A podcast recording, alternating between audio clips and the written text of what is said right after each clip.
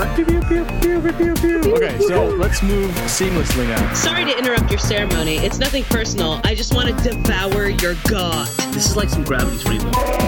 M O L M M. What? Feels apocryphal, but I'll take it. No, it's true. Don't look it up. Don't look it up. I mean, that is made for undiscerning taste. I'll just auto-tune that. Put a little guitar solo at the end. Perfect. All right. Six hours later. Y'all done got digitally painted. it done got digitally painted. Nope. Nope. No. Uh. Oh. Welcome to Men of Low Moral Fiber, the show that's actually a lot like a dungeon crawler. We figured out this week. Uh, every episode is totally different than the last. Listeners slowly get more and more powerful the more they listen to episodes, and they get to plunder our entertaining and informational mind treasures along the way. I'm Ben Helms, and with me, as always, is my trusty co host and big brother, the relentless middle manager to my unpaid intern, the inspiring leader to a mindless horde of an office, the one who keeps telling me that no matter how good I am, no matter what amazing things I've accomplished in life, I can always do better. Jason Helms. Yeah, I'm gonna need you to take that intro again. Um, There it is. Corporate's asked us to just include some more, uh, some more phrases that are, are conducive to the synergy we're really going for in this podcast. Uh, and while you're there, if you could kill a couple joblins. Oh, God. Joblins. Uh, and of course, this week's star, this week's protagonist, uh, the host who bestowed this game upon us, Corrigan Vaughn. Where are you right now, by the way? Where am I? Are you in Tennessee or Texas? Don't or don't say it like it's preposterous. How No. many places have you been in the last week? Come on. thought you were talking to I am sitting in the same place that I record this every single Where time. am I? How I'm dare you? I I'm have in the not same left. place I have that- not been traveling. What? I don't know what Ben you speak always of. comments on how I look like I'm in a hostage situation when I sit in this very seat. So Well, he I looks like he's in a TikTok video that was like professionally produced. it's true. It's very gorgeous, true. and I'm saying it in an angry way, like he should be insulted, but I'm Pew, not. pew, pew, Hexapal. Uh, wait, didn't you go somewhere I in the South earlier? I was in okay. Tennessee. All right, yes. all right. What's in Uh, Tennessee? But I um I was in Tennessee because I love a podcast called Dead and Lovely, which I talk about a lot on Joag. I don't think I've really talked about it on here. Um, but it is a horror movie podcast, but more about just, you know, two guys shooting the breeze uh, about life and the universe and everything. Uh, and I went down because they did a meetup. Uh, decided to do their first meetup. I have spent the pretty much the entirety of the last year, um, every Friday, doing what they call Scream and Chat, where they get on Yes. Discord, watch a movie together. And so I've grown very close to this group of people that I talk to every Friday on this. And I finally got to go down to Tennessee and meet this uh, group of people from all over the country. They weren't just from Tennessee, but that's where the podcast is based. And, uh, you know, cross another state off my list of places that I've been in the United States. You know, I, I could tell awesome. that you were just in Knoxville because Corey, you're the only 10 I see. Ooh, smooth. wow. It's terrible. Uh, I wish everyone could see the way Jason delivered that. Just, just dropped It, it. it ended with eyes that said, "Kill me now." yeah, I hate exactly. myself. I wish I wasn't talking. Why do synapses exist? They're a curse. In this episode, we're going to dive deep into the depths of uh, startup culture with a relatively new release that came out last fall. The game Going Under, which might be—I was thinking about it—might be the furthest we've uh, we've gone from our old LucasArts point and click adventure games. Um, but we'll do our best to make a few connections because there's definitely had some similar vibes in a couple areas uh, to some of those. But Corey, let's start it off with how, how'd you find this game? uh the way that I always find things that we play for this, um, I was scrolling through the uh, Switch sale items, uh, which I it. it's this weird habit I have where you tell me we're going to play one game. And I'm like, sure, I'll go buy that game. But first, let me look at everything that's on sale Yep. in the Switch store and buy something else instead of the game that we're supposed to play. So I was scrolling through the sales and came across it. And I don't know exactly, I think uh, I liked the way it looked Totally. first and foremost. I was just like, this, that means a lot to me in something. It's just like that it looks like something I would like to play. Um, but it's certainly not the kind of game I've ever played. I've never played any form of dungeon crawler before. but yeah, I just kind of looked at it and was like, yeah, I'll give it a go and downloaded it right away before I even suggested to you guys like we should play this. I think I said to you like, "Hey, I just downloaded this game." And I played it for like an hour and was like, "I don't ever want to put this down." and so that's why I suggested it. That's awesome. Which I know Yeah. was not your experience with this, but my god, I love this game you know what? to the core of my being. That's awesome. I'm glad. it's probably good to get that out of the way. And we're, we're going to dive into this game, and I think we generally try to have some good vibes. But I, I would do want to be clear about because Ben and I, th- I think, have similar feelings about this game. Um, the only thing I wanted to say about the game is that nowhere in this rambling, incoherent video game did I come close to anything that could be considered fun. We're all worse for having played it. Uh, I award you no points, and may God have mercy on your soul. Um, okay, that, that's too harsh. Let me pull it back. Too Yeah. harsh. Come on. wow, tough. but yeah, no, it wasn't my vibe. Uh, I liked the art. I liked the I liked the humor and the characters, but I didn't enjoy the actual gameplay. Uh, like the actual like how do I like attack something with this thing like that really like moment to moment gameplay. Um, but worse, and I'm, I need to figure out if other people have this experience because it's gonna break me if not. Whenever the text would come up, whenever somebody would have a conversation, did your entire system hang? I yes and no. Okay. If I had left my switch on for several days, yes. Um, and then I would restart it and it would work That- fine. I probably should have restarted my Switch because I did I did close the game and reopen it hoping there was an update or something, but it was like like bug level, like okay, somebody has to have fixed Oh. this. Oh, Where mine didn't do that. it Oh just no, I didn't have that. but here's the fun thing, it was only when people were having conversations, which again, my favorite part of the game. Yeah. And Yeah. And the conversation would come up and I'd start to read about it, like, okay, here we go, here's some fun writing. I'm liking nothing, huh? We're just it would, and it would just freeze in the transition to the next frame, and it would just be an empty word bubble. Oh, Waiting mine to be didn't filled. quite like that. pressing no. the button, waiting, waiting, waiting, and then finally it would fill. The amazing thing is, it's not that the Switch was operating slowly because a lot of those conversations have cool uh, rendered backgrounds. Um, Yeah. and, And like things are fine. flying around in the background, like tons of motion and things. Those did fine. Whenever anything like that happened to happen, you know, whenever an employee had to like fall off the stairs in the background, oh, that was great. That's easy. But putting text on the screen, my poor Switch. How could I ever? And and that low level irritant like really hurt me. Um, Yeah. To to an extent that I think I probably could have enjoyed this game a lot more had that not happened. And that that did not happen to me. It, there was a couple times that the dialogue was slightly slow. That was the worst thing that happened in mine. These, um, these empty so yeah, balloons. that's a whole other thing. Ugh. That's yeah, that sucks because yeah, the dialogue is fun and a Yeah. good chunk of why this game is fun. and I would say the dialogue depends a little bit on timing, Yeah. Yeah. which is something that I only noticed because I didn't have. Fair enough. All right, so we're going to talk about development of the game. We'll talk more and more about gameplay. Then we will play a delicious round of what's the drink, what's the song. Uh, we'll talk about what else we've been playing. Recommendation station is what that's called now. um, we'll have a developer spotlight. We'll talk about next month's game, and we have the whole lineup for the games the rest of the year ready to go. So Oh wow. let's get into it. Uh, Corey, development. All right. How'd this game come to pass?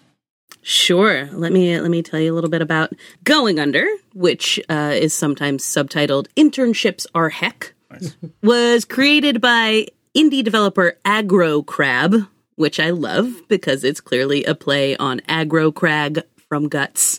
Uh, and that's delightful. And and these are youngins too. They're young, much younger than we are, so it's kind of fun that they have that little reference in there, nonetheless. Wow, yeah. Um, but it was published by Team 17, which is a British based titan in the indie games publishing industry responsible for titles like Lemmings, Addiction Pinball, the Worms franchise, Overcooked, and Overcooked. yes, but most importantly, Yoku's Island Express. Oh my god, she did it again. Yes, it all comes Oh back to Yoku in the end. Oh, wow.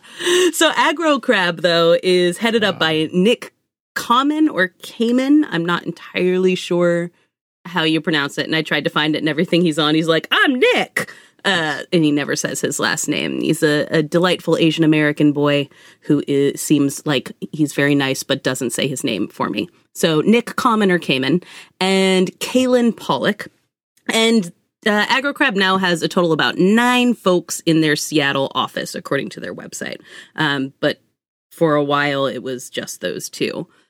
Uh, Going Under is their first game, although Oh, they also created a party generator app in a games jam called Party Engine, which is essentially a music visualizer um, that procedurally generates random parties, largely for people to project on a wall during a shindig. So you can see that on their website. It's just like dancing things, like there'll be like a dancing alligator and people throwing stuff around. And so if you have a party, you just throw it up on the wall as a little background. Um, and that is the only other thing that they've sort of done before this as aggro crab. Um, other aggro crab aggro crab team members include Joanna Lynn, Felix Peasley, Sam Strick, and Luis Mello. And they all look delightful from the photos that I've seen. Very smiley, lovely people. Um, they released Going Under in September of 2020 as a satirical roguelike dungeon crawler that spoofs startup culture, big corporations like Amazon, and capitalism in general. And they were inspired by basically being surrounded by tech bros when they were in college. Like all these sort of dudes who were going to go out and start their own startup and everything in Seattle. They were like, oh, dude, you know, just looking at that and thinking about ways they could uh, riff off that. Mm-hmm. And thus, the game involves a lot of riffing off the absurdities that they saw in startup culture, like just taking ideas to ridiculous extremes. For example, Fizzle, the company that our main character Jackie works for, was inspired by the fact that in 2019, when they were making this game, the LaCroix water was at peak popularity. Yes. And they thought, like, what kind of dumb things would a startup do to try to capitalize on? that, Oh my right? gosh! And you're just gradually turning it back into Coca Cola, aren't you? You're adding caffeine. You're at yeah. Yeah. And it's Yeah. like, you know, okay, yeah, it's you add all these kinds of things to it. And like, how about this seltzer water is now like a full meal supplement, Yeah. right? Like, that's a stupid idea in practice, but exactly the kind of thing a startup would come up with. I totally drink that. Uh, so most of the humor in this game sort of comes from them yes anding each other about stuff like this and being like, well, what if, you know, a startup did this? What if a startup did this? And being like, yeah, let's just throw that in there. Which leads to sort of things like the winky dink offices being adorned with giant eggplants labeled low hanging fruit that you can use as weapons. Yeah. Uh, and in terms of the game style, uh, they said, we decided on making an action roguelike before we even settled on startups as a core theme. So once we started crafting the world and the narrative, we took a step back and said, what style of combat would really feel like an office brawl? From there, we took a lot of cues from Breath of the Wild for designing combat that feels loose and chaotic, yet rewarding to improve at. Now, here, of course, is what I love most of all. Uh, in a game I love a lot on just about every level. You guys know that I love a good anti capitalist message in something. Yeah. Yes. Uh, and so, when asked about the message in an interview, he said the game's message was always more of a cry for help than a manifesto or a call to direct action. But if there's one message it's willing to die on a hill for, it's one of workplace solidarity and a larger class solidarity beyond that. All of Jackie's coworkers start off extremely willing to put her beneath them in some way. Even those who sympathize with her tough situation do so out of pity, not because they see her as their peer. As the story progresses, we see that even those with a paid position at Fizzle are just as stuck as Jackie is. Regardless of whose material conditions happen to be better at the moment, they're all being screwed over by the owners in similar ways, and they'll ultimately need to work together to break free. If there's one message I could give to a young person playing this, it'd be that union is not a dirty word and don't let anyone tell you that it is. yeah. Nice. yeah. That's and awesome. this I I love that like so in this interview too, you can tell that the the interviewer is sort of kind trying to press them on their politics and things like that, which are pretty clear in statements like Yeah. that as it is. But he's, he says outright, this Nick comedy says, if I had real ideas, I'd be writing real political rhetoric instead of video games. I mean, I feel like I'm being led on to say capitalism is the issue here. And while the game is undoubtedly critical of modern capitalism, I wanted to stay f- away from direct political prescriptivism as much as possible. Part of that is because I'm a coward, but it's also because I don't think it's right to tell people how they should be resisting. Like I said, we're not interns. We own our own business. Right. So while I'm super pro union myself, I'm fundamentally against sending a message akin to just uni- unionize and then everything will be cool, lol. Workers themselves know better than anyone else what's right for them and what needs to change about their conditions. More people just need to listen to them to have some damn empathy for each other. So I yeah. love that in this game, and that is sort of the driving, you know, uh, core of what this game is. And, and they're very clear in their in various press stuff and interviews and things like that that while it's you know funny and tongue-in-cheek and all this kind of stuff and makes fun of tech startup culture they really wanted to make sure that throughout this they were always punching up and that none of the humor is at the expense of the people who are being exploited by this system. Um and so yeah i that's basically you know how this came together and what uh, they were trying to accomplish with this game. Yeah. Fantastic. Nice. Of course, there's a Yoku connection. I know when I was reading up on that, I was like, oh, what games did this company make? Because I'm like reading all these articles and they're like, yeah, they're like a really big deal. And then I'm reading the list of them. I'm like, oh, yeah, I've heard of that. I've heard of that. I've heard of Yoku. Oh man, Yes. nice. Sounds like you should play the rest of that list. Yeah, Like that's that's Gonna go on through the entire list of everything that they've made. Yeah. Bucket list stuff right there. whenever they're on sale. There's like 20 of that Worms franchise, so that could keep Yeah, you there busy for a long time. Yeah, I this did underscore for me how much I need you to play Disco Elysium. Remember, this is the the game that in their Game of the Year acceptance speech, the creators thanked Marx and Engels. like Wow. it's a game Yes. about radical leftist politics Right. and about racism and about sexism and about all kinds of things and the way those ways those work together. which I love Um, like as, you know, a concept obviously. It's very rare that something that is like making a point like that I also have fun playing. yeah. That is the, you know, the confluence of my particular leftist political views and the fun in the game is Yeah. rare. It seems like those tend to be sort of inversely proportionate. Yeah. You you also said meal replacement earlier, and it just reminded me that that phrase is such an anathema. Like whoever looked at a meal and was like, you know what we should do? Not this. What about Dude, what if we replaced it? What if we just replaced it? I would 100% do that. If you could just be like, hey, here's your Soylent. And I know it's actually a company and they actually do Yeah, this. that's actually But if it was thing. like, if it was the same price, if it was cheaper than food, I guess, is when I would actually start That's doing wild this. to me. 'Cause I- That's I've listened Man. to um, Brett Goldstein's podcast, "Films to Be Buried Oh, with." Oh my god, Yeah. it's so good. Uh, Okay. And he, there's a crossover episode with James Acaster's podcast, which is about food. So they did a comic relief episode that brought those two together. And in that episode, Brett Goldstein talks about how eating is a chore and he has no interest in doing it. And he just does it because like he has to do it to stay alive.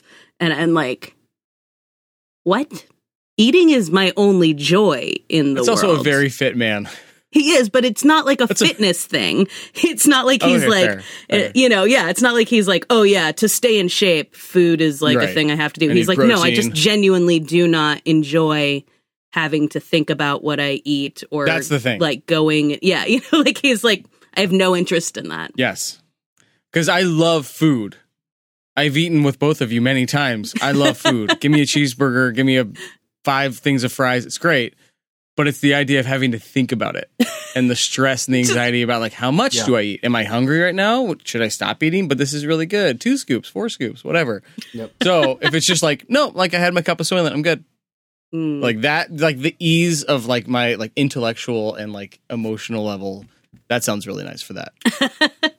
Guys, food kicks ass. like guess. I don't I don't want to, you know, get too controversial, but I like food. very pro food. Yeah. Yeah. I'm on the fence. This. I have this issue also, like with Mark and his like it, when he gets back from the gym, he just eats plain chicken, Oh yeah, I- get like- that protein immediately. just, like no salt or anything on it, just straight chicken. They don't sell seasoning in the United Kingdom, I've heard. Yeah, I don't think that that's a thing That's there. true. You know, we don't have cheese; they don't have seasoning. we only have so- American cheese. Yeah, that's the only kind of cheese. American cheese.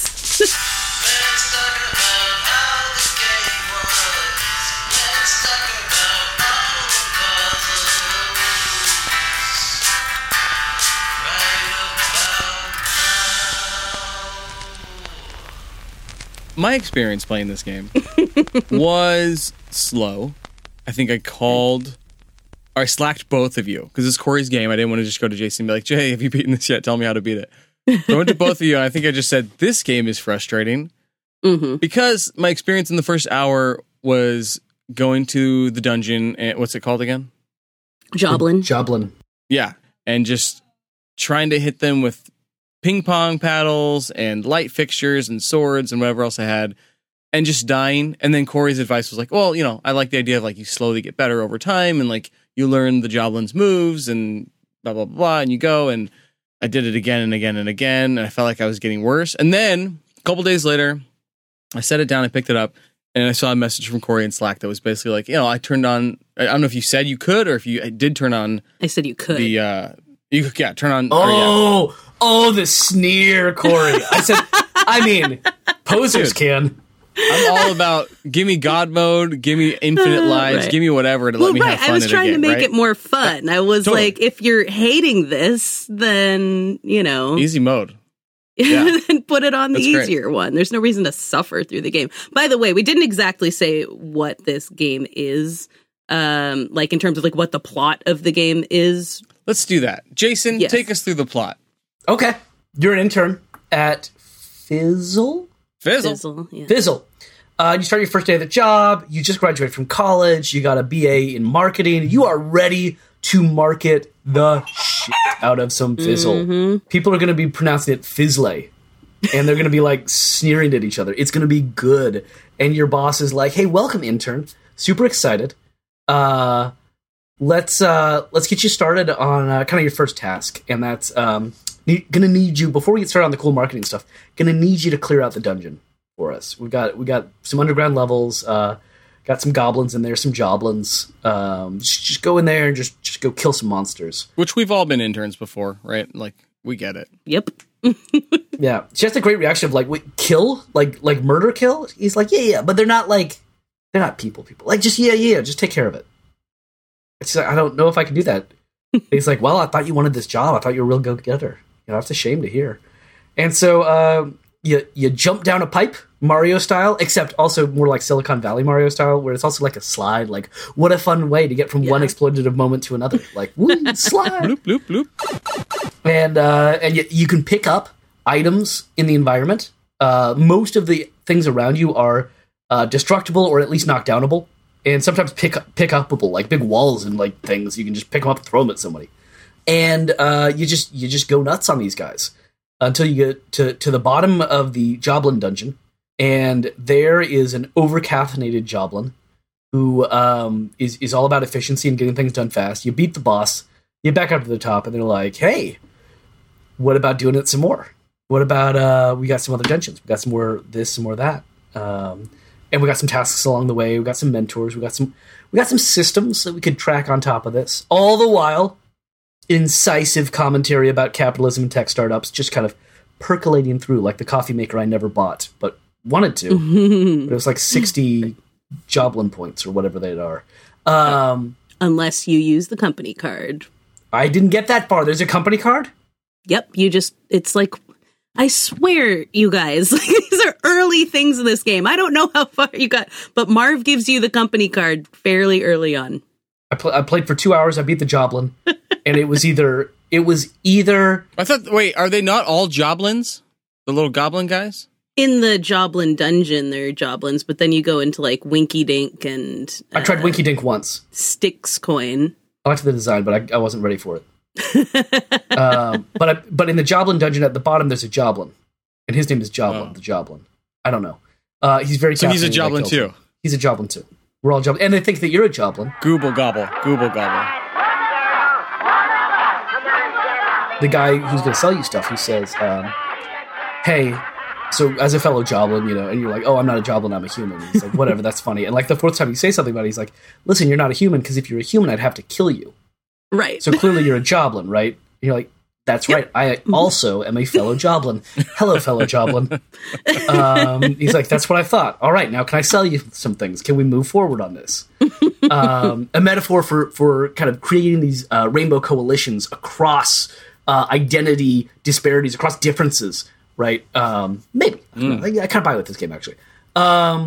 And evidently, you get a company card at some point, and I hope that enables you to kill your boss. Because the most fun I think I had in this game was when I just went up to the boss's office and just like started wrecking stuff. Destroyed that place. Oh, just took it apart. It was great. It was great. See, this is interesting to me. And one of the things that I did kind of suspect is I like and this is not to be like you guys should have played this more if you were hating it and having a terrible time that's not what i'm saying but i did get the sense that i was like they haven't played it that much like in terms of like getting because it's really you move along pretty quickly in terms of getting stuff from people when you talk to them and Mm.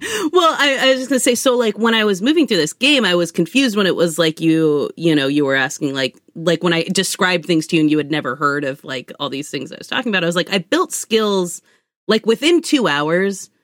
I had built up enough skills that I could figure everything out. You know, like things weren't like super frustrating anymore. I was like, okay, got it. So I, if I go to this person, I can make them a mentor and they will I will get the skill from that person for a mentor. So like Marv gives you a company card if you're his mentor or if he's your mentor and you go down and you go buy that coffee maker and come up and then you get another mentor skill from him and another task. And like everybody gives you these things. So like i generally used um Swomp Yeah, as my mentor. With an O. because it was like Right, you thank you, yes, yes. with an o. Uh because when you get Swomp and you build up your stuff with him it's like you get like these little cubes that will have random like weapons or health or things like that in them. Um he will steal something for you from the shops uh so when you go in and like especially if you're low on health you walk into the shop and like you know you go to him first and he'll steal a random item for you. Um and so a lot of times you can get some health out of him stealing something for you if you don't have enough to buy things.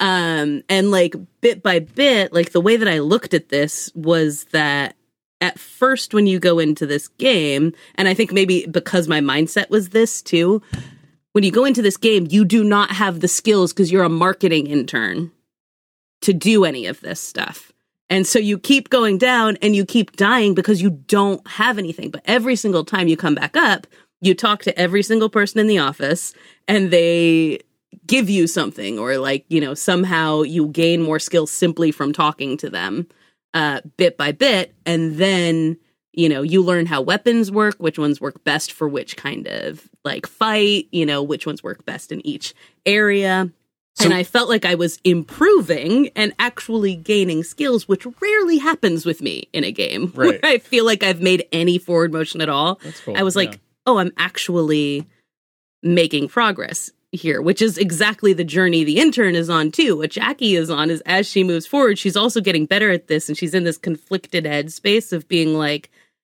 I'm getting better at this, but this isn't my job, so I'm kind of proud of myself Yeah. but also I shouldn't be doing this. so yeah, So the issue we ran into there is uh, Ben doesn't like to read, and he's never played a roguelike before. right. Yes, this is true. And so probably just going back into the Joblin thing and just dying again, right?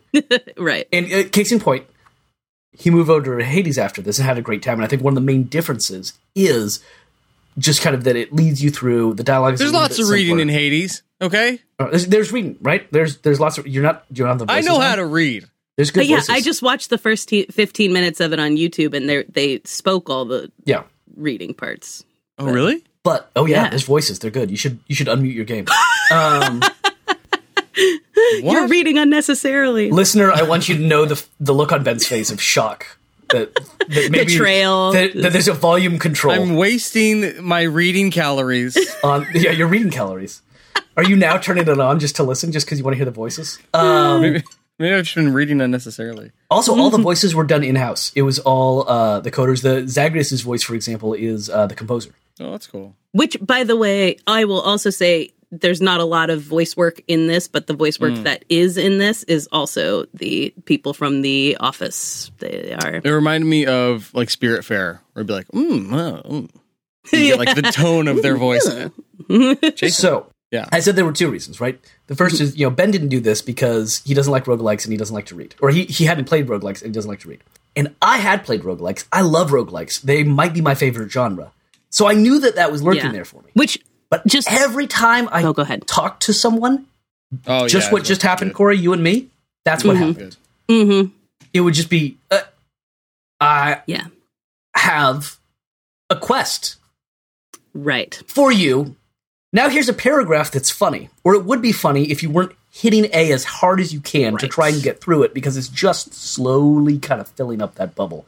Yeah. And so that that was just a bug that I ran into. Yeah, I feel like it w- the experience would be so different if it had not been like that for Yep. you. Yep. Uh, and I was actually thinking, I it didn't occur to me till I was like sort of writing out what I liked about this and and also researching what this was because obviously I did not know what a roguelike was or anything like that before we played this. Um, and I realized that the game that caused Mark to smash his controller Mhm. Oh, is a roguelike. Wow. Returnal.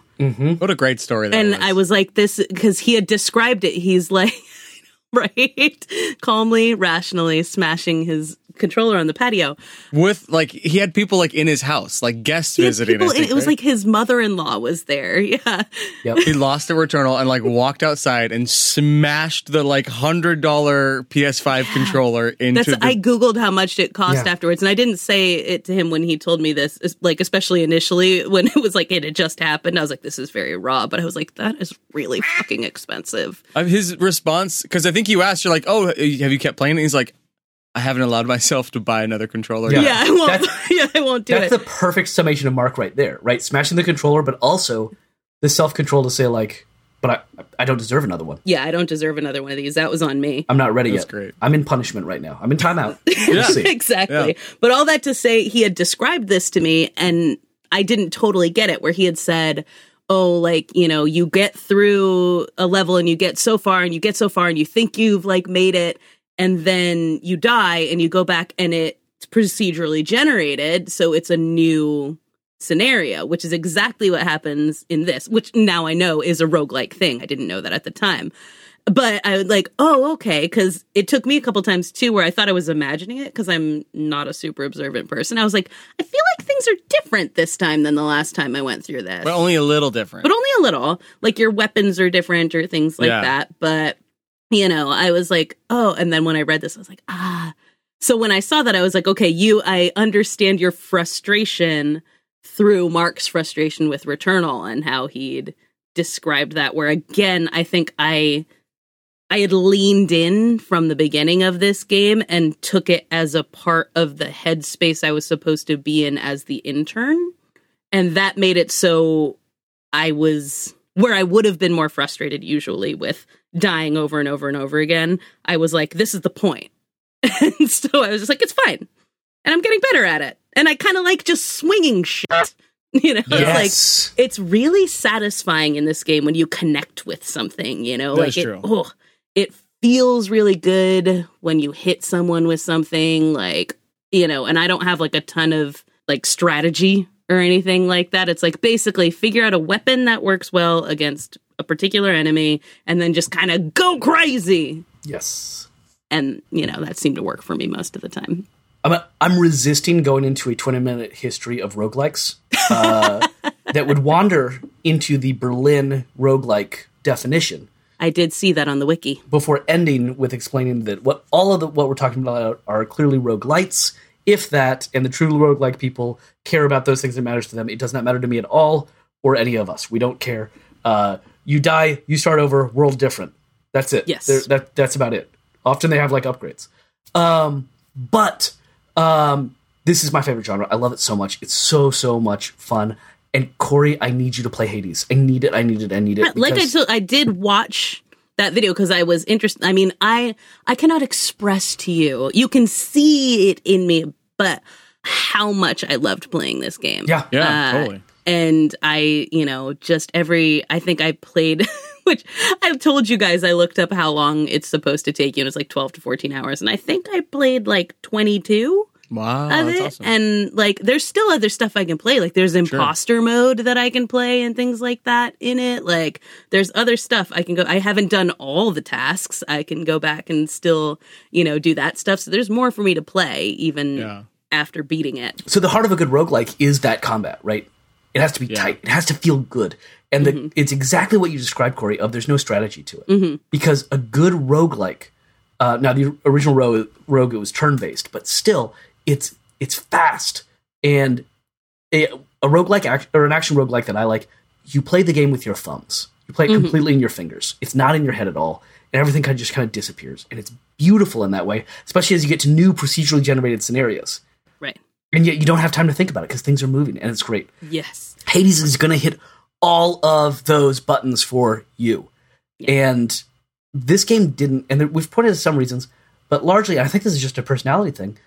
You talked about how good it felt for you to hit somebody with something in this game, and it, I didn't have that feeling. I have no idea what it is, right? I, I'm not going to Yeah. point to it and be like, well, let me talk about it. I, you know, when you hit somebody with a chair, it felt good. When I hit somebody with a chair, it didn't feel good. I don't know. Right. Yeah. Brain, brain not give me good chemicals when I hit it. I want Yeah, good chemicals totally.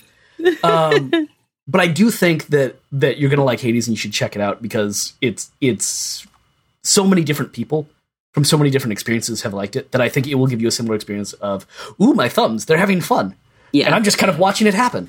And I will say the thing that I imagine is probably going to happen with Hades that happened with this, that is my one problem, is that, like, especially when it came to the end of this game, the final boss in it, um, my, I have drift on my controller. Oh no! And I don't know what it is about the way I hold the controller or what, but when I put it into the little, you know, handheld thing, I have a tendency to unlock it so it slides out. Yep. Yep. And so anything where I have to use the left thumb a lot uh tends to be like a moot point. So like I'll I'm in the middle of this and then I die because the thing slides out and I'm Oh. like, "Oh no, now I can't move anymore." oh no! So that was that was an issue for me more than anything else. Is like my own controller made it so that like the very important element of this game didn't work, and I'm worried a little bit about that being like, the case with Hades as well.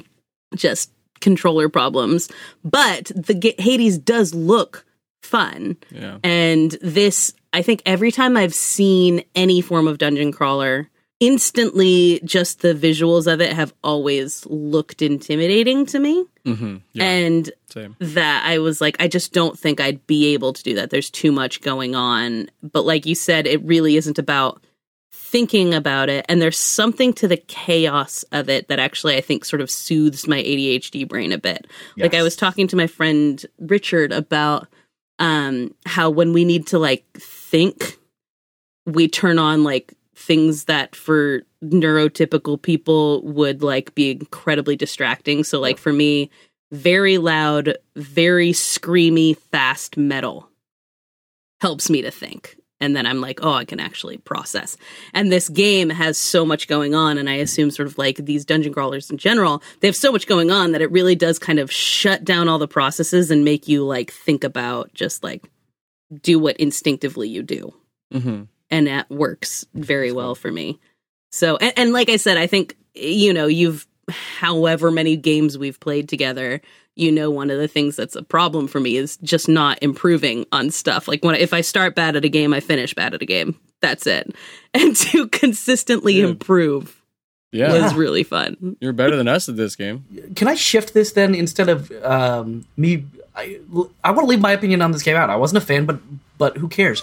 I want to talk more about your experience and like one of the key one, one of the moments that I think is typical for me of roguelikes is you know typical run and it varies by the roguelike. Um, but I'm thinking of this game is probably like half hour ish, twenty minutes to like Yeah. get through a dungeon. Yep, that's about right. Which yeah. I think is just that sweet spot. The the bad part about Returnal is they're four and five hour ones. right, yeah, which would And- be and much more frustrating. That's too long when you die. Yeah. But still with half an hour, did you did you beat the caffeine goblin your first try? no, no, absolutely not. So tell me about that feeling of getting that close, right? I finally got to the fourth level. Yeah. I'm there. I've got the boss. It's caffeine goblin. Tell me about that experience. Yeah, I think I didn't totally. I think because it, I wasn't really paying attention to the little things showing me what I was trying to do. So it surprised me when I even got to the boss, and I was like, "Oh, there's a boss here." Okay, so for one, I hadn't really thought about what I was progressing towards. so thus I didn't have like I wasn't in the headspace of like, "Oh, okay, I've made it. Now we now we kill this thing or whatever." Then also, again when i when he killed me or whatever my thought process was oh, okay i didn't i didn't have what i needed yet and i had fun doing all the other rooms so i was like i just get to do it again that was the way i was like okay all right, yeah, I went through this and I had a lot of fun doing that. And now I'm going to go upstairs. I'm going to get some more skills and I'm going to get to do it again. And then maybe this time I'm actually going to kill the caffeine. Uh, which also Thank you. The caffeine. Yes, Thank the you. caffeine. And then the second time I went through, it wasn't the caffeine. It was, um, I think it was the handsy guy. Oh, I don't know what's happening there. Oh, but it- it's, it's going on our Twitter. there's- it's going on our Twitter. That's what's happening there. My I'm not sending you the school. video. No. Bad. Bad. This is so. So there's two Joblins. The Joblin. There's two bosses in Joblin. There's the caffeine and Mr. Hoverhands, I think is the other one, something like that. Yeah. or he might be in Winky Dink. There's two though. There's definitely two bosses in Joblin and one in in Winky Dink and one in Styxcoin. But yeah, I think I just kind of like I was having enough fun that starting over didn't seem as terrible, especially because I think this is what's kind of fun about the procedurally generated thing is that I didn't have to do the exact same thing again, Mm. which is what I think when I die in That's- other things, oh. Yeah. that's what bothers me is that I'm like, Fuck, I did this and now I have to fucking do it again. Sorry for all the chicken noises It's cool. but I like I hate that feeling of doing the same thing over and over again. And so when I'd start over and I get into that opening room, I'm like, okay, there's different tools in this room that I can use for this, and like things aren't entirely the same thing. When I go through the next time, I'm like, it's basically like I'm doing a different level. It Yeah. just happens to have the same boss at the end of it. I, a light bulb just went off for me. And Hmm. As I do with every conversation, I'm listening. I'm like, how does that apply to me? And so let me tell you. I'm practicing empathy. Uh, I'm not there yet, but Is that what it's called? I'm practicing. I haven't perfected it yet. Okay. You fucking idiot. Uh, No. I No, no chickens were harmed during the making of this podcast. feelings. but two were fucked. oh wow. Oh, so many chickens. See, I planned that out, so you'd, was you'd have to cluck Yeah. when it happens. All right. I think I really enjoy doing the same thing over and over and over again. Mm. And when I'm thrown into a situation, a situation where every time it's different, I feel like uh, I totally disoriented and like I've absolutely failed. It does it kind of yeah okay on some level at least even if you even if it's not your experience you understand that Yeah. And like as a thing that I think when you say that, I think about other things we've talked about in games that you've liked and I haven't. Yeah. And we've never put these words like this before. Yeah. But like I keep on, you know, I always bring up and love to laugh at you hitting that door a bajillion times in Right. Stanley Parable. yeah Th- which I would never do because I've done it once and I don't want to. reliable door Yeah. I'm like, I did a thing once. I don't ever want to try it again. Yeah. I don't want to see if it's different the next time around. That's it was what it was.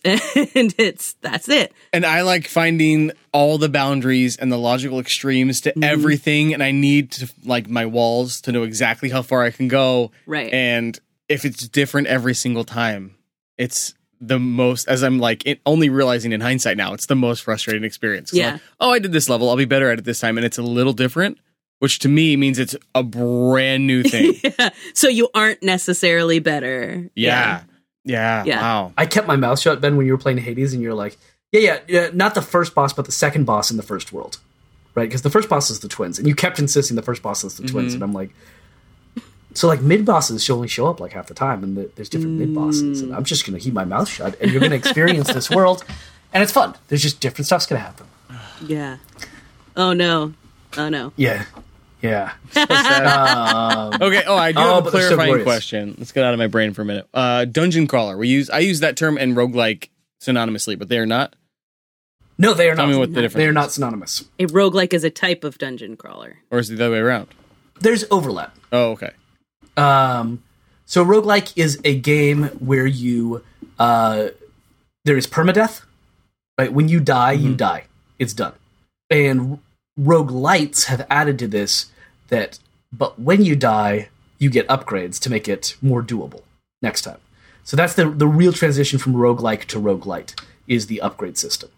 And roguelike uh, roguelikes also have to be procedurally generated. Um, I don't believe dungeon crawlers do. And roguelikes also uh, commemorate your death in some way. So often instead of a high score screen, it's like a graveyard, right? And it'll be like this happened. But typically, like especially old school Rogue, really weird stuff can happen, and so it will be like the adventurer named Tim, and it'll just like procedurally generate the name of the character. Journeyed 43 levels into the depths of Azeroth, where he battled a Kako demon who slayed him with a fudge sickle. Like a Mad Lib. Yeah, like a Mad Lib. Mm-hmm. Dungeon Crawler can describe lots and lots of different kinds of games where you crawl through a dungeon, fight lots of enemies. Uh, dungeons coming from Dungeons and Dragons, where it can either go up, go down, but you are generally traversing height so that there are those levels, and there is generally a boss at the end. So, in a sense, most games are kind of dungeon based in some way, but Dungeon Crawler, uh, it tends to be that the joy is not to get to the objective. The joy is to crawl through the dungeon and kill those enemies. Which this also ah, see this is like a, a revelations kind of game. This is I also think about the fact that like I play Candy Crush every single day, you know, and it's like it really isn't necessarily about like beating anything, you know. like I'm never gonna beat Candy Right. Crush. I just keep on playing these different levels every day, and it just kind of like that's the do you just kind of moving forward this with this thing and, and accomplishing something and you don't you also don't really get better at candy crush necessarily but you kind of feel like you get the gist of it and i'm like yeah it's exactly it's the same kind of thing for me. I'm just enjoying going through hitting stuff figuring out what things do and that it's a little different every time. Not so different that i have to learn a new game every single time i die but just different enough that my experience is, you know, I'm doing something new new and fun each each level. So yeah, I'm realizing that's that's what I really liked about this is that it's it, there's just enough newness to keep my brain going and it's just difficult enough. When it did I did turn on the assist when it got towards the end because I was like I just I'm running out of hearts and that's the only thing that is stopping me from getting anywhere is that I'm just like dying too much. There's too many characters hitting me or whatever. Um, but yeah, like, and that's fine too, having that little bit of help along when I was like, okay, now this is getting frustrating. Like, okay, work with that. I'm looking up the most influential and biggest roguelikes of all time, just to be like, what are some like classic ones? Yeah, yeah. I have not heard of any of them. Well, the, the first one's got to be Rogue. Uh, That's why they're called uh, roguelikes. sure, probably. Just, just throwing that out. Okay. And then makes sense that it would be the most influential if it named the genre after it. Uh, and then I looked up dungeon crawlers and biggest and most influential. And one of the biggest ones is the one that we spent a lot of time on, Jason Gauntlet. Yes. Yes. Holy hell. Which I don't think I would have known the name unless I saw a screenshot. but Gauntlet, where you can be like a wizard, a other type of wizard, a nun. I don't know what you could be. But what else can you be? Is it just wizards? Uh, Valkyrie. Valkyrie, that's right. Blue. Valkyrie needs food badly. God, it's so good. But co-op too, right? When we're playing together, we're like helping each other. Uh, helping or hurting because you can also destroy each other's food. when is this from and what was it on? It's Atari originally. It was on everything, but it's from the 80s. Okay, it's from 'cause like I'm like- mid 80s. I was like, I think I even know what Yeah. this is. Oh yeah, I'm familiar with this. yeah. It was it was a arcade game, and it went to uh, Atari, Nintendo, uh, Okay. various things. It was on everything. but Gotcha. that wasn't Um, random. I think it's the procedurally procedurally Yeah, generated that's thing. the hang up. That's the hang up for me because yeah, it's the I'm Yeah. fine going through and like I feel like I get better at stuff even if I don't get like acquired skills.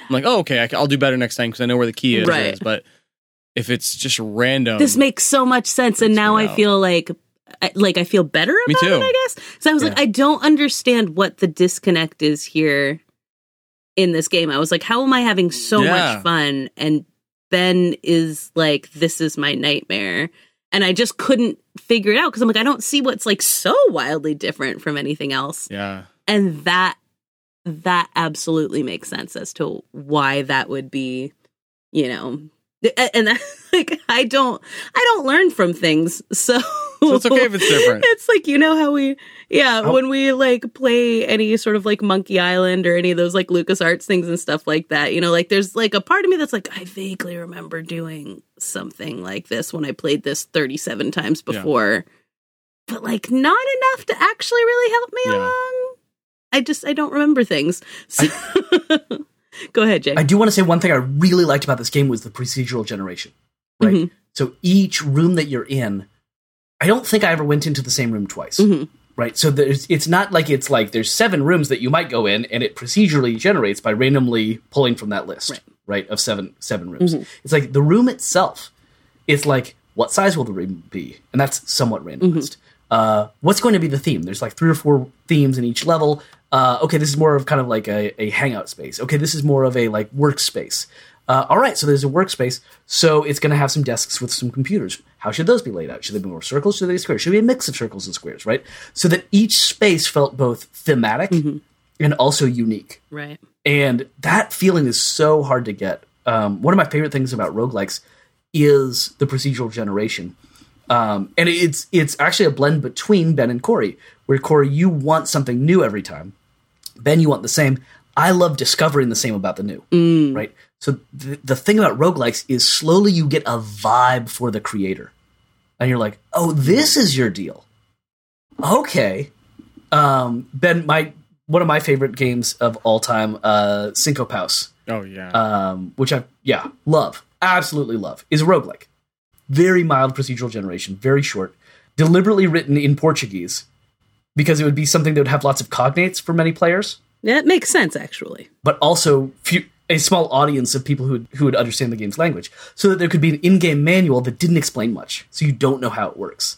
Because the creator, uh, Michael Brough, wanted to give you the feeling of discovering a game from a different country. Because he says he remembers Michael Brough. Yes, yes, his games are called Brough likes, uh, and he's amazing. Not to be confused with the fantastic Brogue, uh, the fantastic roguelike called Brogue, which is also fantastic, and I should point you to that. There's a lot of fantastics. Fantastic. So, uh, yeah, the, he wanted to give you that feeling of discovering a game that's not for you, right? Of discovering a game that's that's weird and wild, and so the really cool thing about it is the more you play that game, the more you feel like you're in his head and you get to know him, and you're like, oh, oh, this is how that works. Oh, okay. So there, you typically have between three and five enemies here, but if they come together, they do this, and you've already given me a way out, and there, you get a sense of personality. And I think you really, really get a sense of personality in the procedural generation in this game, Yes. in Going Under. Also, this is like a side note, but that just made me think of this. I feel like there's very much a lot of the sense of who made this and everything about this game. Um, and a love for puns runs through it, for one. Um, but did you guys experience the entrepreneur No. in your playing at all? So it took me a while to figure out what this is. And this is one of my favorite little uh, tidbits of this game after a while. Like, I was afraid of using it at first. But so if you go into, you know, as you're moving through each level, the doors in front of you, you have certain things that you recognize on them, right? Like the question mark is the going, moving forward in the game. Then sometimes there's like a little at symbol, and Yes. that takes you into the thing where you get the card that you can like capture a little Rolodex card of your enemies. And then there's like the um, push pin um, that gives you a skill. Uh, and then the little price tag that's the store. But sometimes you get this smiley face thing with fangs Yes. Okay, that's his name. Entrepreneur. Liked him. the entrepreneur. So you go in to these rooms with the entrepreneur, and he gives you sort of a cryptic thing like, okay, For the next for three levels. yeah, for the next three battles, you will be stuck in your own head. But you get these three things in the background. Uh, and they'll be like, maybe it's like health, a skill, and a weapon. And there are, you know, these things that you might want. And at first, obviously, you have no idea what these things are going to do to you. So you have to decide whether you're willing to risk having some sort of terrible thing done that's going to make it impossible for you to beat this level, but you get those things. Um, so, for example, if you get the one that where you're stuck in your own head, it's like this weird. Everything is like you only have like this weird field of vision, so you can't really see what's going on around you. Or like one of them is like, uh, you must move forward at all costs, and you literally can't stop moving or move backwards for any of those battles. Uh, and so you kind of have to like you go in and you weigh like do I want the things enough that are back there to deal with the problem that he's going to deal me as well. And I just thought that that was so much fun. It was like a thing that kind of also pushed me out of my comfort zone because I tend to take the path of least resistance on things. But again, because I wasn't as caught up in being like, I have to like beat the boss or whatever, things like that, I was a little more willing to be like, all right, I know I'm probably going to play this level like four or five times. What do you got for me? Let's see if we can try Yeah. this, you know? And it was very fun to to experiment with those and see what you would get as a result and how good those tools were and things like that. I love the skills you gain in it. It also does that with challenges, right? There's little rooms Mm-hmm. that sometimes you walk through a room and it'd be like, oh, sweet, I could just walk through this room. Yeah. No big deal. Or But but it says there's a challenge. It Mm-hmm. says this little thing I could do. And if you do that thing, some enemies appear. If you beat them, you get a prize. yeah. Right? like in Styx Um, coin, you can like you can either walk through a room, or if you beat a bunch of enemies, you get Styx coins, so you can buy stuff. Or uh, in Winky Dink, uh, you can just walk through the room, or you can go on like a Winky Dink date, like a Tinder date, and you have like three different monsters you can pick from. And if you win, then that monster goes with you and fights on your side. That's cute. like so, And the, yeah, the feeling of, of this kind of roguelike, because those systems are not unique here, right? Both the challenge and the curse system. Mm-hmm. Uh, in fact, uh, Hades has both of those as well. Uh, but but it's not unique there either, right? These have been ar- Right. around for a bit. But the feeling you get of risk reward, right, of balancing those things, um, and of learning to play across multiple playthroughs, right? So that you might be at a place and you're like, "Ooh, I want to take. Do I want to take this risk or not?" And you check, and you're like, "I'm at full health. I haven't made it this far with full health before. yeah, I think I'm just gonna. I think I'm just gonna plow through go. and go to the next thing, right? Or you go through and you're like, I only got one heart left. Let's take on these guys. Yes. See what happens. and maybe I get full hearts at the end. Maybe I get uh, a bazooka. I don't know. We'll find out. yeah. Or maybe I get something that will help me on my next playthrough, and not even this one. I have a question. I played Hades the other day and I got through the first world. And then I was like, I'm going to take a break. When I play again, do I get to start at the second world? Or do I have to go through the entire first world every single time I die? It, it saves. It saves in the room that you're in. Oh, do you mean when you die? Oh yeah, you go back to the beginning. Oh no. Uh, oh. Cool. but now this Hades is in some senses a shorter game than this, because to go from the first room to beat the final boss is about half an hour. To go through all four worlds? Hmm All four worlds, about half an hour. Oh. But you're gonna get faster at it, Ben. World one, you're gonna be like breezing I through. just, it took me like hours to get through the first world. After, like on Yeah. multiple attempts, obviously. and and you'll get faster at that. And there will be a time where it's like you're getting to the second world every time, but you can't get through it. And then you'll die in the first world once. You'll be like, I didn't even get to the second world that time. And then you'll get through it and you'll nail it. And I like Yeah, I don't yeah. want to say more about that because the game is really good. It's gonna keep to keep to that pattern of you do have to start over. But it's gonna be really good about rewarding you and Yeah. giving you breaks and patting you on the head and saying like it's gonna be okay. It's gonna be okay. I know it's got that got scary. It's okay. Come here. um, and Ben, you it sounds like you have not been you have not gone through the chaos doors yet in Hades. Then every once in a while you'll see a, a hole in the floor instead of a, gate, a door to the next room. And if you go in, it will take health and it'll tell you how much. It'll be like minus twenty two. And so if you go in, it takes twenty two of your health before you even get to basically the entrepreneur, the guy who's like, "All right, here's three curses. Which one do you want?"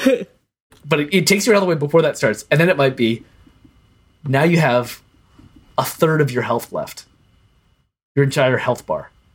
I'm just watching Ben in real time. Like, So angry. do I? I was enjoying this game. I think I might hate it. Yeah. but he gives the best upgrades. So so he will be like, but if you make it through that, you get this reward, and the reward is now for every like drop of whatever currency you get, you get four of them, or you get three of them. It's like, uh, what? Like just triple it?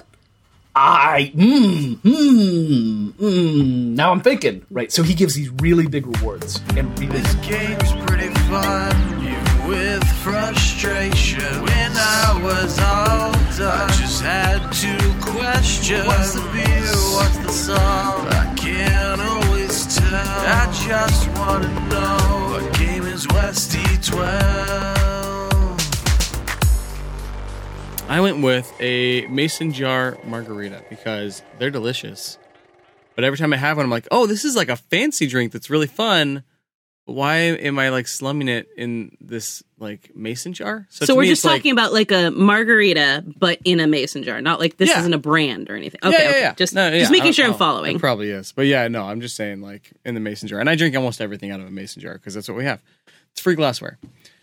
But yeah, to me, it's like the idea of the game, the visuals of the game, really, really fun. I like the idea, but the, it's bottled into something that I just did not click with. And I don't know if that's roguelikes as a whole or if it's just the fighting style of this, but I just felt it very punishing, like emotionally, I guess, playing it. Um, I think this is the first time I've talked about the gameplay, by the way. but I I did not thoroughly enjoy it. But I will report back. I'll give Hades a try this month. I'll report back to see if I can get on with with roguelikes. I Yeah. would love like I would love if after you've played other ones, if you return to this at some point Okay. and just see, you know, unless every roguelike after this you're like, oh, I hate this too. Yeah. But like, if you like, I would just be interested if there were a way to get into the mindset of it. Yeah, yeah, You yeah, know? Now that I know what the issue is, Right. Like now that you figured out, like, oh, this is why I hate this, if it would change it at all or anything. Because even the idea that Hades won Game of the Year last year on like so many different websites and was so awarded, I was like, and I, I didn't know this that this was why I didn't like them, but I was like, this these don't really like jive with me very well. But for whatever reason, like. How do so many people like these types of games that could win Game of the Year? Like that concept Right. kind of blew my mind. Yeah, totally. So anyway, who's next? Red Robin, bottomless raspberry limeade. Oh, those are so good. Hmm. It's one that like I, you start to drink it, and I'm like, all right, all right, Yeah. and then you like you take a few more, and you're like, Ugh, I don't know. It kind of leaves me queasy. But Mm. you have to drink five of them because it's bottomless. And you have to get your money. I think th- I think this is making my tongue hurt. I don't li- I don't like this. I don't. Well, it's empty now. Oh, they filled it up again. I guess there's more. Well, I don't have to. Dr- there it goes. I'm drinking it. Why am I drinking it? I don't like it. I keep drinking it. Uh, I wanted. I, I was trying to search for something that was like, this isn't for me, but for some reason I can't stop, and I keep going and I keep going, and it just feels like hitting my head against the wall. Uh, but that that was my feeling with this one. Fair enough. My drink is a coconut LaCroix because everyone hates it and it sounds like a bad idea, but I love it and it's my absolute favorite flavor of it. That's perfect, especially after the last hour long conversation we had. Yeah. exactly. So I feel like that pretty much sums it up. And then song.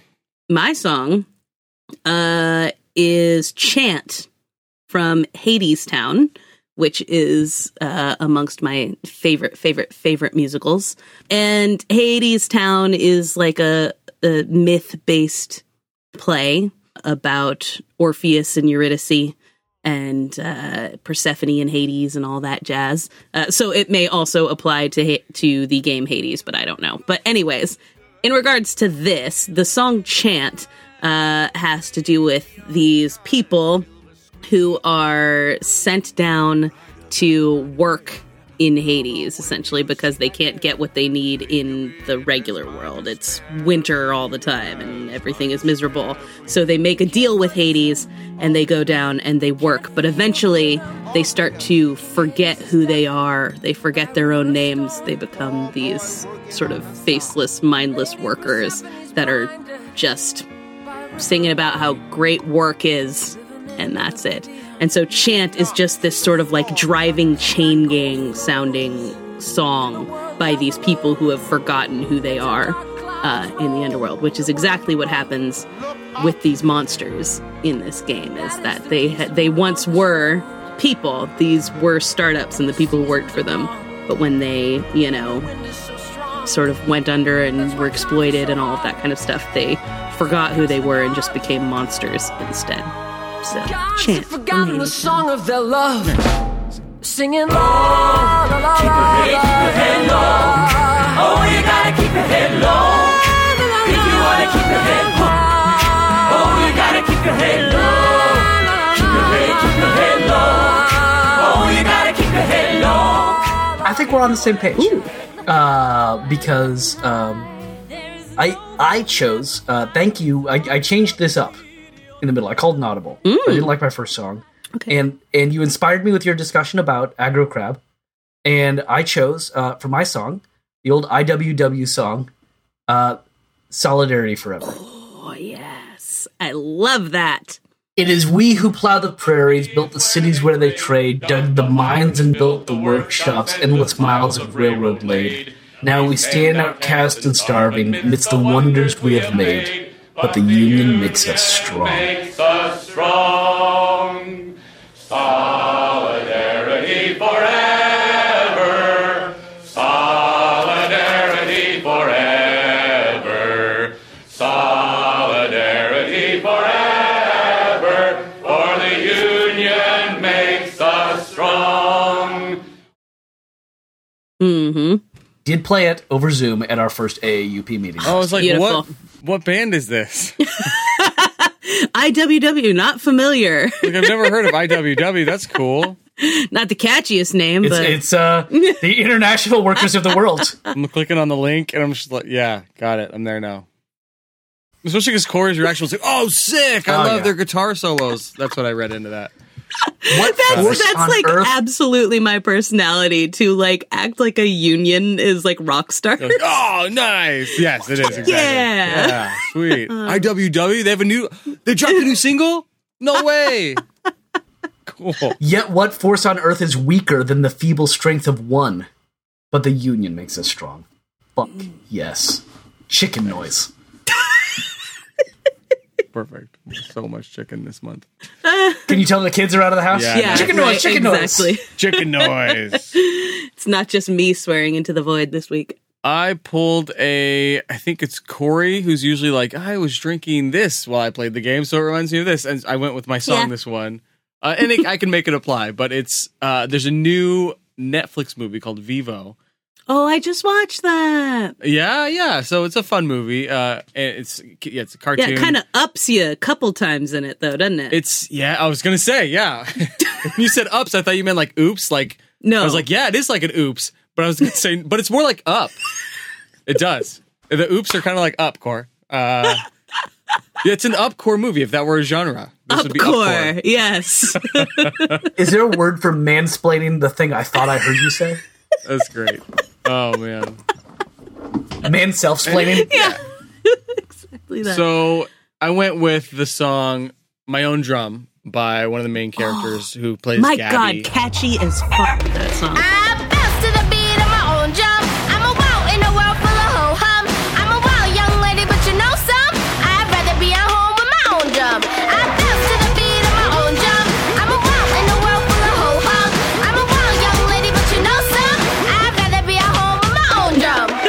By uh, Ynairaly Simo, written by Lin Manuel Miranda, who stars in it and writes all the music, along with uh, what's his uh, Lacamoire, um, Alex Lacamoire. Alex Lacamoire, who again Hamilton people. Um, but yeah, the the chorus is I bounce to the beat of my own drum. Wow, we're oh.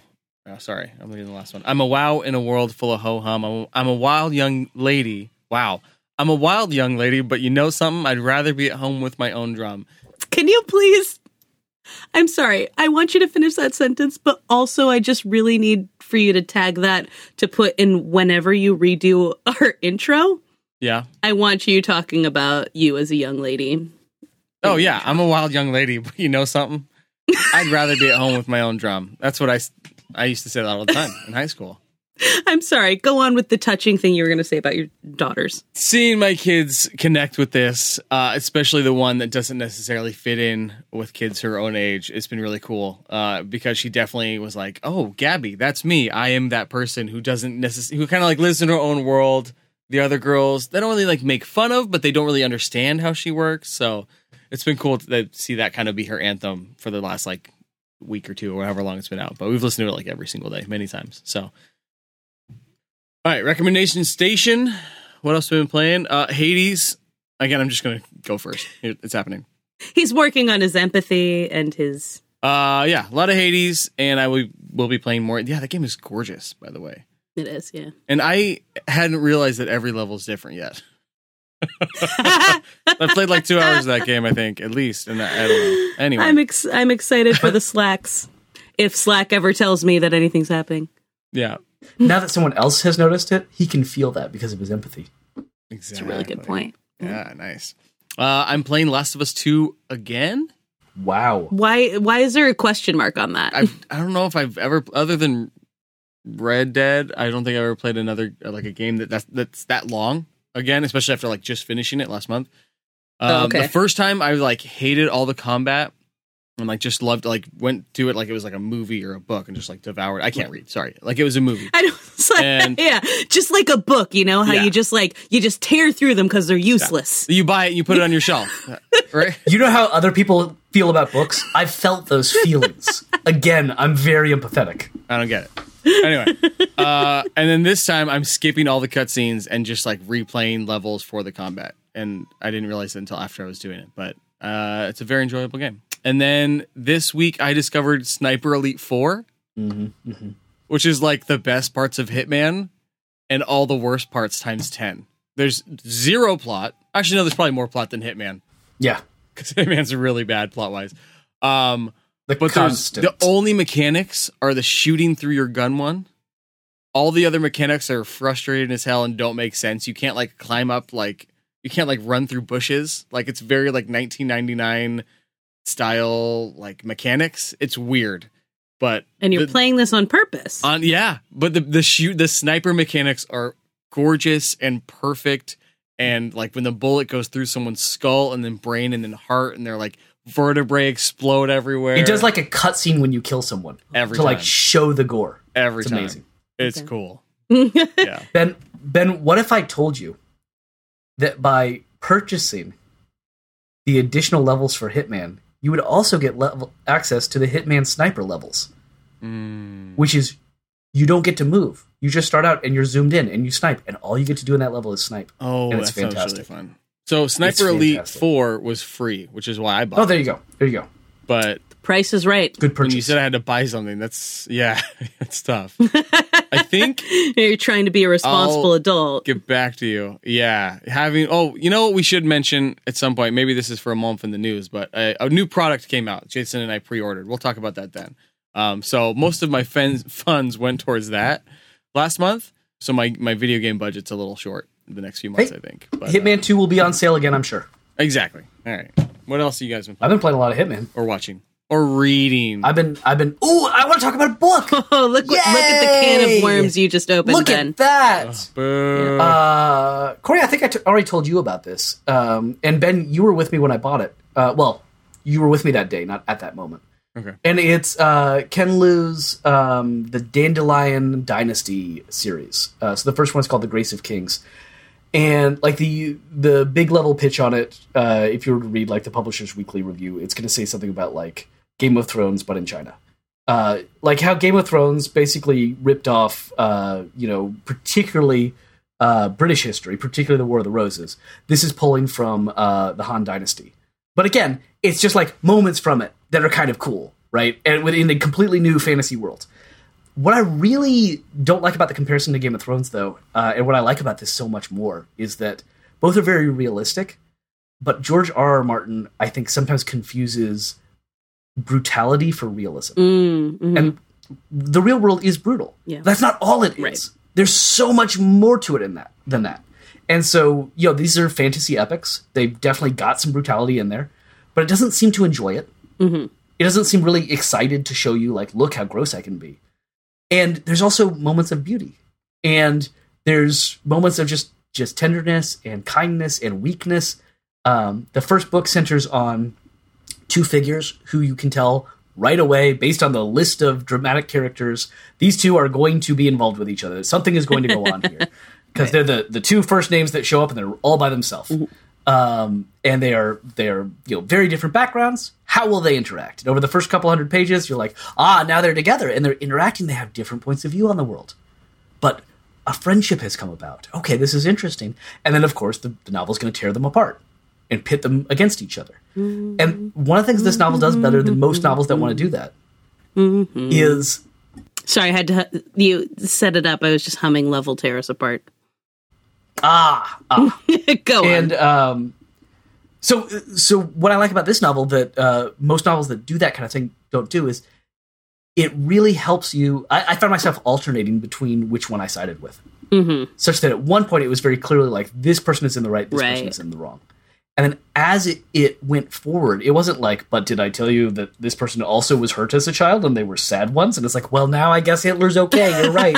he he had a puppy. Right. Uh, it's not it's not that kind of thing. It's just as it moves on, you see them change. You see them harden in certain beliefs. You see them get more flexible in others, and suddenly you move to the other side and kind of. And it does a great movement between those two characters while also having enough characters that you need three pages of like here are all the people in this, and we haven't gotten to all the ones.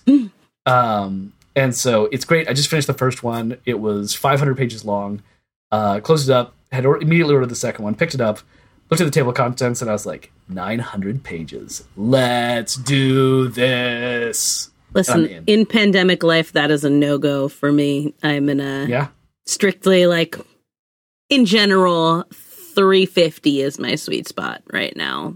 That's Really? if we're gonna get there. Yeah, that's about. I just don't have the like capacity to sit and like focus on a thing for that long. I mean, and, and it's very rare that that is the case. Like, I can do that with like a Stephen King or like some sort of horror, like that kind of thing. I will sit through your 800 to 900 page thing, but it's rare. I never read more than 20 pages at a time. It just takes me a month. Oh, this uh, see, this is also the other thing Uh, uh, because my memory is so bad and everything. I can't put down a book. So if Ah. I read, I have two days. That's how I read a book. I'm like, so give me 350. I can knock that out in a Saturday, maybe a Saturday and a Sunday, and we're good here. If you want me to read something that's like going to take me a month, I, that's not going to happen. No, I I only read in the bath, and that would be a really long bath. That would be a really long bath. That's true. Yeah. I'm a I'm also a really slow reader. that's a and like ninety five percent of people are. like, that is pretty normal. Uh I don't my mom is like a genuine like speed reader, and so I always think I'm a slow reader, but compared to most people, I actually read very fast. Ma- Megan's a speed reader as well. It, it all depends on what you're reading. Yeah. Right. well, and so, like, if I pick up a mystery novel, I try and read it like it's Derrida, and I'm like parsing every sentence. and it's like, no, it's it's not going to no, help. It's that's not what. Yeah, it. that's not what those are for. You're supposed You're- to. It's not. You're not having fun. Yeah, I just bought like a you know Gibson's in New Hampshire just had a sale, uh, and so I just bought I bought two horror books and I bought two romance books, and I'm like those those little romances are the little things that I'm like this will take me two hours to get through, and it keeps me moving so that I don't like just stop reading or whatever, and it's How do you stay focused? Because I, my biggest issue with reading is I'll read 10 pages and be like, oh, I was thinking about what I need at the grocery store. I was thinking about like a Game of Thrones episode or whatever I mean for the last five pages. Given And that- I like to like yeah. figure out where I was. my ADHD brain, obviously, that is an absolute problem, and that's why, especially at times like these, I struggle. I read where there are other noises, and that is my, or I will artificially do so. So I'll put on coffee shop sounds in my headphones while I'm reading, so that where normally my brain is filling in all my other thoughts, yeah. there is some form of other sound coming in to drown me out. And so it's just enough sound that it drowns out Corey's inner monologue, but doesn't drown out what I'm trying to read. It makes you focus on the one thing that's standing out above everything. That's cool. Yeah, so I usually sit on my front porch and there's like a lot of noise on my street, but none of it is intelligible. It's not like people talking or anything like that. It's Right. cars driving through, it's people's, you know, mowing their lawns, things like that. And I can sit there and there's just enough noise to focus. I, I also really, I think you pointed towards this at the end, but like a reading space, a reading nook, a reading like Yes. a, a spot on the couch, that you a chair, it trains your body that when I sit here, Yep. this is what I do. boom, focus. Yeah. Um, and that's the way the bath is for me. Mhm. But I'll tell you, I spent the first 15 minutes in the bath reading one sentence tonight because just like I got Yeah, I stuff going definitely on. do that. I just I can't do it. Yeah. Can't do it. It's not there. yeah. Um, and unfortunately, my phone was getting low, and so I, I left it in the other room charging. Yeah. And so it's like I've got no escape. I guess we're gonna get through this. and then the next 15 minutes, I read, and it was great. Yeah. Uh, but but yeah, I just I I stopped. I was like, I literally have been on one sentence for 15 minutes. Nothing Yeah. is happening. I'll have that problem a lot too with like audiobooks. I'll I'll listen to audiobooks when Mm-hmm. I'm walking. Um and Uh, and I only do it when I walk. Like if I'm at the gym, I listen to podcasts, but when I walk, I will put on an audiobook, but I'll have gone like a mile and realized that I haven't heard anything that was happening. And then I'm like, how many minutes was that that I need to go back? Was that two minutes or twenty? Yeah, right. Yeah, yeah. That's no why idea. I can't do I can't do fiction as audiobooks, especially I'm if it's good great writing. with fiction as audiobooks. yeah, very I could do bad writing. Yep. I found I could do Dungeons and Dragon novels and like Oh, liked them. I was okay. like, wow, these are terrible. Yeah. But like I can follow along what's happening. Yeah, yeah, okay. Because if if it's if it's literature, if it's fancy, Mhm. if it's, you know, doing metaphors and stuff, I'm getting distracted by the metaphor and then I'm thinking about it and then I'm reflecting on Right. things and then I have and no then you're idea like, oh happened. no, yeah, I've lost it completely. Like, Right. yeah. But if it's if it's nonfiction, it's like, eh, I missed a paragraph. Who cares? But They're just gonna say it again two pages Right. later. like nonfiction Yeah. I do pretty well with with audiobooks, but also like for our book club last month we did the Southern Book Club's Guide to Slaying Vampires. And I went hiking with it, which is kind of a scary situation to be in. Yeah. And that put me in the zone where I totally could focus on it and was 100% in the story because I was like on edge a little bit while Yeah. while doing that. And that, you know, since this whole conversation is recommendation station, Grady Hendrix, amazing. That book, amazing. Um, highly recommend. Uh, and this this month we're reading A Head Full of Ghosts by Paul Tremblay, and so far I'm pretty invested in that as well. I love a good horror book. I mean, that's it's my two speeds with everything. I want either horror or like rom com and nothing else. And so Which is why Twilight is your favorite series of novels because it combines both great flavors. Famously. You like sushi, you like peanut butter, here you go. It's fish with peanut butter on it. You must love it. There's got to be a peanut butter fish dish that would be good. Sure. Right. I've had peanut butter on a do that. burger. I did not enjoy it, but yeah, so I assume Peanut butter fish dish.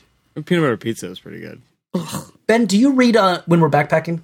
Like, do you get into it then? Oh, when you don't have no? any service or anything like that, nothing else Yeah. to do, or just go to bed. No, No, you listen. I To, you listen to music. I listen to no podcasts, Podcasts, got it. and then I journal and just write. Yeah. Yeah. Yeah. But that'd be a good time to do it. I that's fascinating too that you you write but don't love to read. Yep. I think is I interesting. do love to write. This I is do not love to read. and you always have like I mean your your journaling and sketching and things like that have always been like your thing and not necessarily reading. Although I can remember a few times like back in the day when you would read something that hit just right and it would like you'd be really into it. It just wasn't like a I want to do this all the time. I'm Right. I compelled want to read all the books. yeah to Yeah. read everything. Uh, Yeah, I mean that's. I'd rather read my favorite ten books over and over and over, and over than like be like, oh, a new book. Yeah, which again goes to everything we've been saying tonight about me. Yep. Hmm. I'm a simple the man. revelations. uh, any more recommendations? Do do men know they can just go to therapy instead of having a podcast? Oh, we started this.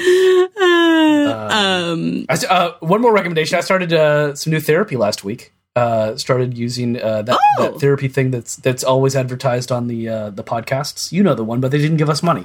better help. I not. I'm avoiding it. I'm intentionally avoiding it. They didn't give us money. Okay, fair enough. Give me yeah. give me chicken noises. Give me chicken Casper- noises over that brand name. Casper mattress. Casper mattress. Me- My favorite Uh, I've started Casper mattress on Squarespace. I'm using Blue Chew as my therapist. Um, it's awful. It's not helping. I don't even It's know not what Blue helping Chew anything. is Is that like Uh, Viagra. manscaping? It's it's man- chewable Viagra. because that's the problem with Um, Viagra. Yeah, Are you manly enough to not swallow a pill? I cannot stress to you enough that there is no further birth control technology, but you can chew your Viagra. Fucking hell. Insurance? No, we just give it away for free, man. Government will pay for it. Blue Chew. What were you recommending? Where, where do we? Therapy. I recommend Therapy. therapy. Oh yeah, therapy's great. Yeah. Good, big fan. Big fan from way back. Uh, you know, before it sold out. Early adopter. Back in the day. Yeah, early '90s therapy for us. Yeah. Absolutely. Back when it I like their old stuff. Therapy. Therapy is a great band, by the way, but Is it? yes, they're an I- Irish band. I heard of from Mark, but they're yeah, they're really good. But also regular therapy is great. Yep. Yep, yep, yep. So, um, Corey, you you announced this on your podcast this week, but uh, I sent my family uh, to live in another state. Yes. Um, Sorry, I announced your personal business on my podcast. it's okay, listener. It might be in the New York Times by the time this episode comes out. So, it like Mark even made sure we used first and last name there. Yes, too. like- I was so- like, so my friend wait. Jason. So, Helms? Helms, Jason Helms, yes, and his address Helms. again. Just to be clear, I, I want to make sure I have it down. So, uh, yeah, it's been hard, right? It's been a week without my family, uh, and it's going to be a lot longer. One of many. And- yes. Yeah, yep. It's the the weight of the weeks to come, the weight of the months to come. And you're that saying really that tough part. talking to me while I'm lifting weights is not doing it for you? That's not all Oh, that, the no, that was you need? I was very clear. That was great. um, no, this is this is not about you being deficient. I mean, I scheduled a second appointment this week with my therapist. Like like the second of the that? week. Yeah. yeah, you can do Realize you that. do that. With betterhelp.com you can. um, so I uh you know, I the the phone call helped too, right? Talking to you while you while you push some weights around. Uh talking to other old friends. I've been on the phone with lots of people and Nice. and it's one of those things where it's like I know nobody wants to hear me talk for 4 hours um and just go off, but I can split that 4 hours against into four people. and There you go. That's strategic. I'll and I'll owe them one. Uh, especially maybe more than one because I think it's going to be for a while. Yeah. No, I appreciated that when you called and you were like, you know, I'm taking a selfish, you know, and and just kind of I think taking that's how care I of worded it, yeah. I was like, I'm that's great. I'm totally for that. Very into it, and you know, knowing what you need and and yeah, therapy helps with figuring that shit out. But like honestly, I think that's at the end of the day such an important thing when you're going through something like this and and just and we are all in unprecedented times it may not be as uh you know bananas as sending your family away like it's fucking narnia but you know it's still people are going through all this kind of stuff and reaching out and connecting with people and you know with the things that ground you and making a conscious effort if you can afford to to talk to a professional about this stuff is just like there's no there's no saying just like how valuable all of that is Preach. indeed Did the the Narnia kids were they in London so they got shipped out because of the war? yes The Blitz. yep because of the blitz Brace is scuffed. Afraid? Afraid. Stiff upper lip. Stiff lower lip. Everything's stiff over here.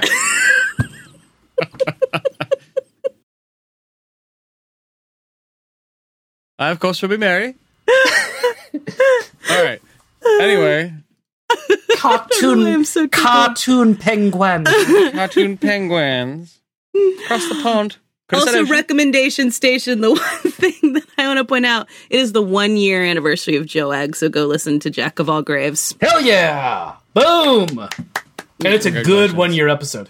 Oh, thank you. I, I enjoyed it's it. very rambling this episode. It's not necessarily the one I'd recommend people start with. I think last week's would maybe be a good one to Yeah, start with. the hiking? Yeah. hiking one and a talking good one. about Ken McElroy, the man a town oh murdered. That's a pretty good one. That's a great story. 52. That's one of my favorites. oh, All right, so time for our developer spotlight. This week we wanted to spotlight uh, illustrator Daisy Ein, who I think that's how you pronounce it. Last name is E I N Ein Ein Ein. Uh, but her and her husband actually in their they started as a part time gig as a hobby. They created a game Tiny Bird Garden, which I started doing research on and realized it was actually highlighted in like the iOS store for Apple, and it's for available for Steam, PC, iOS, Apple, uh, everything maybe I don't know, a lot of stuff. Daisy kind of created the game. Basically, she she grew up as a gamer and was inspired by her dad, who used to take her to arcades. And she noticed early on that, uh, and she's a woman of color. She noticed early on that there wasn't a lot of uh, racial representation in video games for uh, people of color. And so, obviously, this is one of the reasons we have this dev- developer spotlight segment. Uh, but she j- decided to take that into her own hands and, and change that kind of firsthand. So. Uh, what she did was she started working on as a part-time gig. She started making Tiny Bird Garden with her husband, and it ended up. It started out as almost like this Tamagotchi, where you make this garden and you put little toys and you put bird feeder and you put seed and, and games and things for the birds, and then birds in real time, whether you have the app open or the game open or not, would visit and play with your games and eat your food and stuff. And now it's kind of exploded because it's this amazing Tamagotchi. uh, into really cool graphics that she hand designed everything in the game. Into this, there's like a story mode. There's like this co-op mode. There's the whole family can play. So it's something I've let my kids play for a couple hours, and they love it. Really cool graphics, and just like a kind of a very relaxing Zen type um, garden that you get to kind of manage and it doesn't seem to be after your money, which is nice. I don't get the constant like, oh, add five bucks for more birdseed or anything like that. Yeah. Uh, but yeah, so check out free download uh, Tiny Bird Garden uh, if you want just kind of a relaxing time, and and shout out uh, Daisy Nine because that's it's a gorgeous game. All right, Month in the news. Psychonauts Two finally came out. Oh my god, so good. Getting great reviews. Oh my- I cannot yes. wait to play this. very excited. You haven't played it yet? No, it just came out this week. no, we're saving it for month. Okay, we're not going to cheat on our month I- games. Come on. I'm saving myself for month. Yeah. I look at this like, you know, as like a movie goer person thing. I'm like, the second a thing comes out, you haven't gone and seen it? Like, what do you mean you haven't played it yet? That was pre Demi times when it was like, oh, you got to see the day it comes out. Now Black Widow comes Yeah. out, and I'm like, I'll check it out eventually. Like, who cares? Oh no, kids kids ruined that for Whatever. me. Like We're on our own timelines now. You're on their timelines now. Oh, the kids. I remember a student asking me who one of my favorite directors was, and I said Paul Thomas Anderson, and he asked me if I'd see The Phantom Thread, which had come out two weeks previous. Uh-huh. and I was like, "Oh no, not yet. I'll probably catch it when it, you know, it's, I can rent it or whatever." And he's like, "What? you said that they're your favorite director?" I was like, "I, I said I liked his work, but also like even if he was my favorite, I don't think I'm I'm not going there opening night. Like, Right. no, how could I- you say I'm that? with that though? kid, you know? Yeah. like, what do you mean you didn't go see it immediately? I guess I'm just a liar. I don't actually like movies. What's it? Yeah, you clearly actually have no idea who that was. You just saw his name on a poster somewhere, and Right. I've been I saying literally it just I like- said three first names. Paul, Thomas, Anderson. Anderson. you pulled a, All right. a Peter Griffin. And just- Guitar Griffin. Nice. what were we talking about? Psychonauts 2. So, Psychonauts 2! we'll skip forward a little bit to our next game, which is going to be our October game. And we're actually timing it right. So it's going to come out the first Friday in October. And that's going to be Little Nightmares 2, which I'm really looking forward to. I don't like, I really enjoyed the game.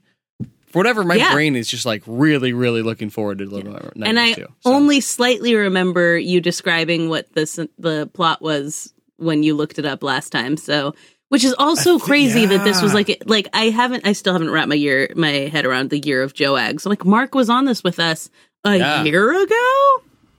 One year ago. Should we ask him to do it again or he has to be in it. no, okay? absolutely not. No, he might break my controller. No. But can't he come told anymore. me it's one year since Bears. Bears. Bears?